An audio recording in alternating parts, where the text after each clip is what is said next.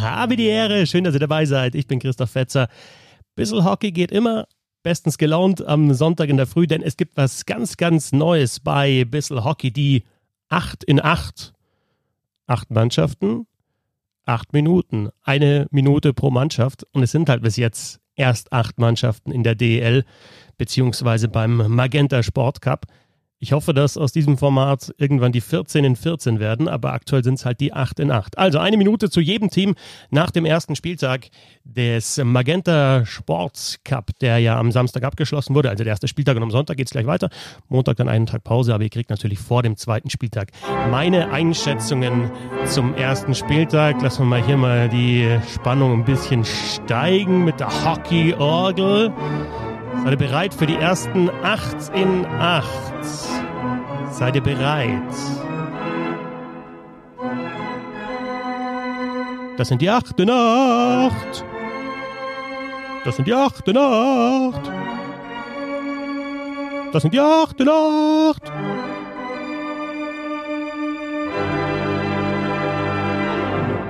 Also fangen wir an mit der Gruppe B, nicht mit der Gruppe A, sondern mit der Gruppe B, weil da eben München und Mannheim die beiden besten Teams der letzten Jahre gespielt haben.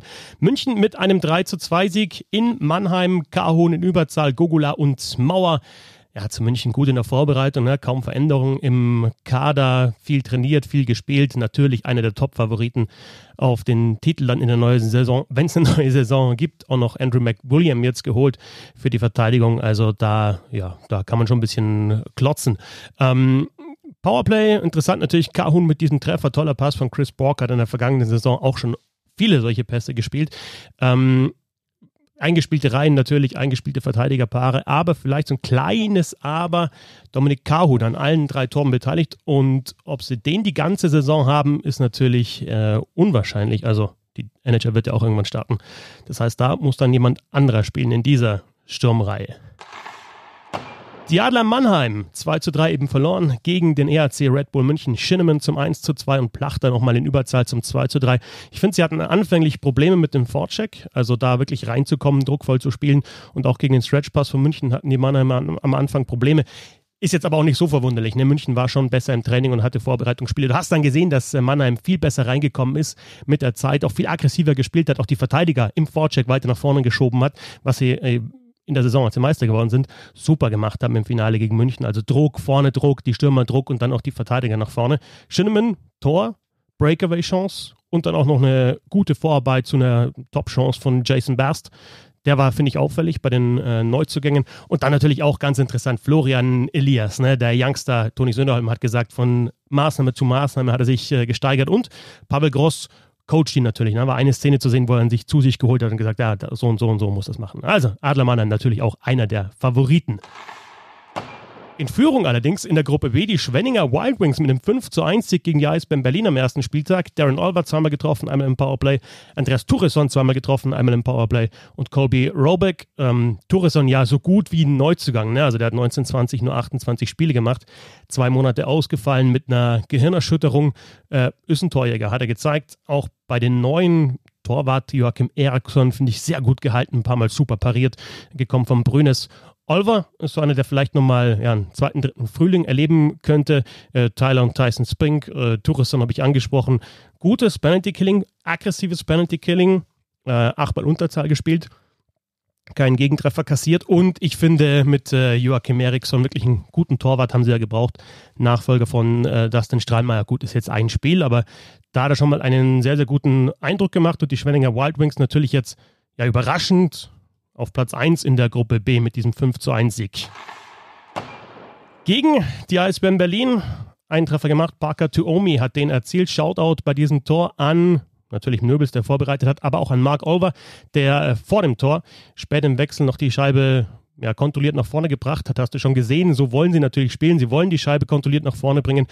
Sie sind eigentlich auch weit in der Vorbereitung der Eisbären. Die Eisbären es sah jetzt vom Ergebnis gegen Schwenningen 1 zu 5 sehr deutlich aus, aber ich finde trotzdem, es war nicht so deutlich. Da waren Chancen da, Lattentreffer in Überzahl, Akil Thomas, äh, super Save von Eriksson, den ich vorher angesprochen habe, gegen Lapierre im ersten Drittel auch Überzahl ähm, Berlin und Nöbelt noch mit, mit einer guten Chance. Also sie hatten die meisten Schussversuche aller Teams am ersten Spieltag, die Eisbären.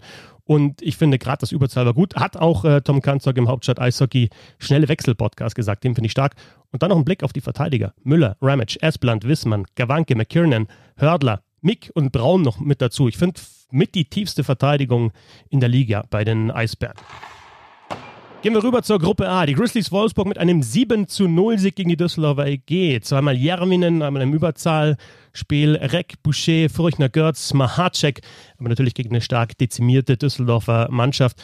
Trotzdem muss man sagen, Matti Järvinen, der Finne und Max Görz, der Schwede, sehr, sehr vielversprechend, haben auch dann gleich getroffen. Äh, mit Boucher ein weiterer Zugang, der getroffen hat. Ähm, Wolfsburg will sich spielerisch befreien, das hat man in dem Spiel, denke ich, schon auch gesehen. Sehr interessant, ähnlich übrigens wie Berlin, die im ersten Powerplay Gawanke auf der linken Seite im Bullykreis haben. Die Wolfsburger haben Bittner im ersten Powerplay auf der linken Seite im Bullykreis und Burgieser, der gekommen ist, einen guten Schuss hat, äh, zentral. Ähm, das finde ich sehr, sehr interessant in Überzahl. Sie haben dieses Spiel deutlich gewonnen gegen die Düsseldorfer AG, haben ja ihre Chancen genutzt, aber ja, Düsseldorf war auch dezimiert. Vielleicht noch ein Wort zu den, Düssel äh, zu den Wolfsburger Trikots. Die sahen, finde ich, ziemlich cool aus. Also dieses Orange, so angelegt an die Oilers, haben ja auch äh, der Three on Tree Overtime Podcast, hat ja auch geantwortet auf meinen Tweet. Ähm, äh, ganz cool. Die Düsseldorfer EG, sehr, sehr stark dezimierter Kader. Also ähm, äh, mit Bernd Schwickerer darüber gesprochen. Luke Adam jetzt noch gegangen. Chet Nearing ist nicht mit dabei. Dazu Corona-Fälle. Harold Kreis aus privaten Gründen nicht mit dabei beim Auswärtsspiel in Wolfsburg. Also im Endeffekt zwei DL-Reihen und dann noch aufgefüllt mit Juniorenspielern. Ich sag mit Barter, Fischbuch, Kamera. Einzige komplette DL-Sturmreihe. Ähm, aber es wird sicher noch was passieren jetzt bei der Düsseldorfer AG bis zum 18. Dezember. Also es werden neue Spieler kommen, müssen jetzt auch, äh, es gibt einen Markt für neuen Spieler und sie müssen den Kader natürlich jetzt aufmotzen. Vielleicht da auch noch was Positives. Ich finde das Torwartduo der Düsseldorfer AG sehr interessant mit Hendrik Kahne und Mirko Pankowski. Zwei junge deutsche Torhüter. Geht da der Trend so ein bisschen hin, ne, dass man eben ja, deutsche Torhüter spielen lässt, auch bei den Top-Mannschaften Berlin, Mannheim. Äh, auch äh, München natürlich alles deutsche Torhüter. Aber die Düsseldorfer EG auch mit Hane und mit Pankowski. Mal schauen, wie da die Rotation dann aussehen wird. Die Fishtown Penguins Bremerhaven 3 zu 1 Sieg gegen die Krefeld Pinguine. Jeglic in Überzahl, Werlic in Überzahl und Friesen mit den Toren für die Bremerhavener. Und ja, Bremerhaven macht das, was sie können. Ne? Spielen mit einer guten Struktur, machen zwei Überzahltore. Ähm, Powerplay sieht sehr, sehr gut aus, ziehen da die Box weit auseinander. Dann kommt der Pass in den Slot, also genauso wie es sein muss. Viel Bewegung, Bewegung auch teilweise Positionswechsel. Schön ähm, die, die Gegner ähm, ein bisschen gelockt und dann irgendwann kommt dann der finale Pass in, äh, in den Slot.